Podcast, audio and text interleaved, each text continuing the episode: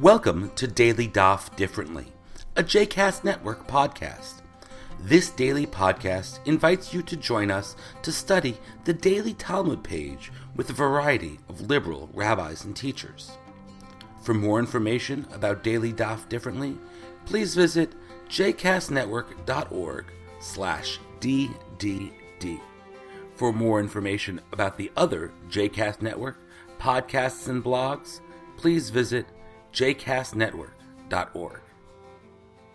Welcome to Daily Daf Differently. My name is Rabbi Abby Sosland, and today we are learning Daf Samech Aleph, page 61 in Masechet Eruvin.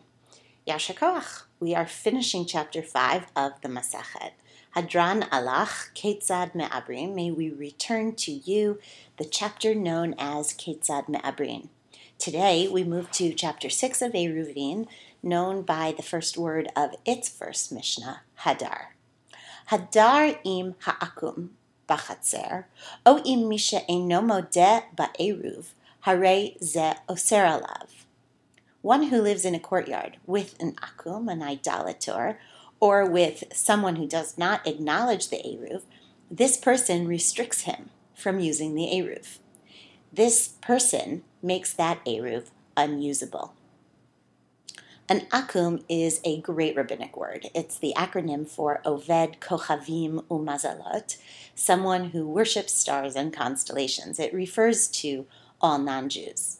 And when the Mishnah refers to those who don't acknowledge the Eruv, Rashi explains that this is referring to those who don't buy the legal principle of an Eruv, the Kutim, is his example. They were a nation who converted to Judaism after an outbreak of wild animals scared them into converting. The Kuti, Rashi says, are Geirei Arayot, converters for beasts. They weren't really serious about the religion, and so they couldn't be held accountable for their part in the Eruv, and therefore they made the Eruv Asur, or they made the Eruv unusable. So the question arises what would you do if you did live with a non Jew and you wanted to have a workable Eruv? Evidently, from this Mishnah, just having a non Jewish neighbor makes the Eruv unusable. Certainly, this idea, um, as the Gemara suggests below, is intended to deter people from living with non Jews. You wouldn't be able to carry your food into the courtyard on Shabbat. But when you think about Jewish history, this doesn't really make sense. Throughout Jewish history, we've always lived among non Jewish neighbors. So evidently, this did not deter us enough. Um, and there's a question what would we do about creating an Eruv when living with non Jews? Rashi suggests the out here, which will be brought later in the Gemara. He says, Asur litaltel mi beito lachatzer.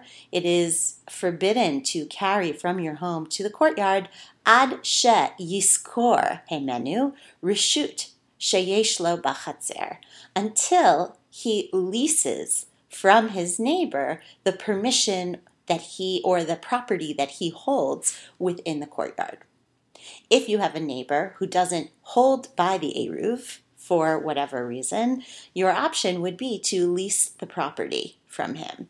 And if you have many neighbors, your option is to lease the property from each of them, from every neighbor.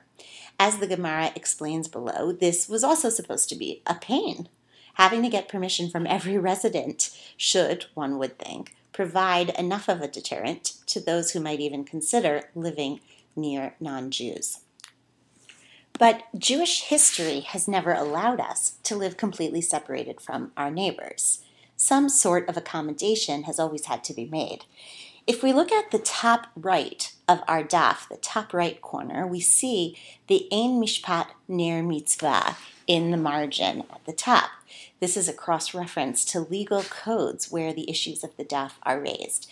The Ein Mishpat reminds us that this is all brought in the Shulchan Aruch, where the issue is raised with potential accommodations for those who might live among non Jews.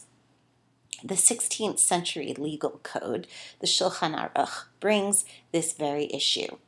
One should get permission from every resident, or in a large town, he can lease the permission from the Sar, the minister, O Hamimuneshalo, or the one who is appointed underneath him. Today, this is what is referred to as schirat reshut, the leasing of property, the leasing of permission. And it certainly makes for interesting stories in the modern era. If a Jewish community wants to build an Eruv today, they have to get that permission. They have to get schirat reshut. It must be a proclamation from the mayor or from the police commissioner or from someone who is in charge of the city. There's a great story that Rabbi Saul Berman tells. He said that when the Eruv was being built in New York City, they needed the mayor to support it for a construction pro- project. The um, the rabbis who were setting up the Eruv knew someone who was working in the mayor's office, and they went to him and, and they approached them, Mayor Koch, to approve the Eruv. The person on his staff said, Okay, here's what we'll do. Why don't we have Mayor Koch speak at Lincoln Square Synagogue during campaign season? And at that talk, he can announce on that occasion that he has just signed a document authorizing an Eruv in New York. Mayor Koch would give the Schirat Reshut on behalf of the whole city in order to build an Eruv here. The Schirat Reshut becomes an issue in cases where the town may oppose an Eruv. You may remember recently when the community in the town of Westhampton wanted to build an Eruv, the locals, many of whom were Jews, came out very strongly against it. Ultimately, the courts ruled that the Eruv had to be put up, that it was constitutional. The court then became the Schirat Reshut. So, following the history of the Eruv through time shows a pretty important piece of the Jewish navigation throughout the secular world. The Mishnah may have intended to discourage our living among the nations, but the Gemara and then later Jewish sources create pathways to coexistence. This reminds us of the statement of Rabbi Yoshua ben Levi in the Talmud Yerushalmi, Mipnei ma me'arvim b'chatzerot. Why do we bother in the first place making eruvei chatzerot? Why do we bother making eruvin mipnei darkei shalom?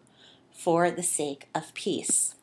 The truth is, eruv creates community, sharing property, and building connections moves us out of the insularity of our own homes and creates ties to the world around us as Jewish law over the centuries has helped us to create livable, observant communities, even among non Jews, making the leniencies of the Eruv possible even in the non Jewish world, our own boundaries become more permeable and a wider community is formed.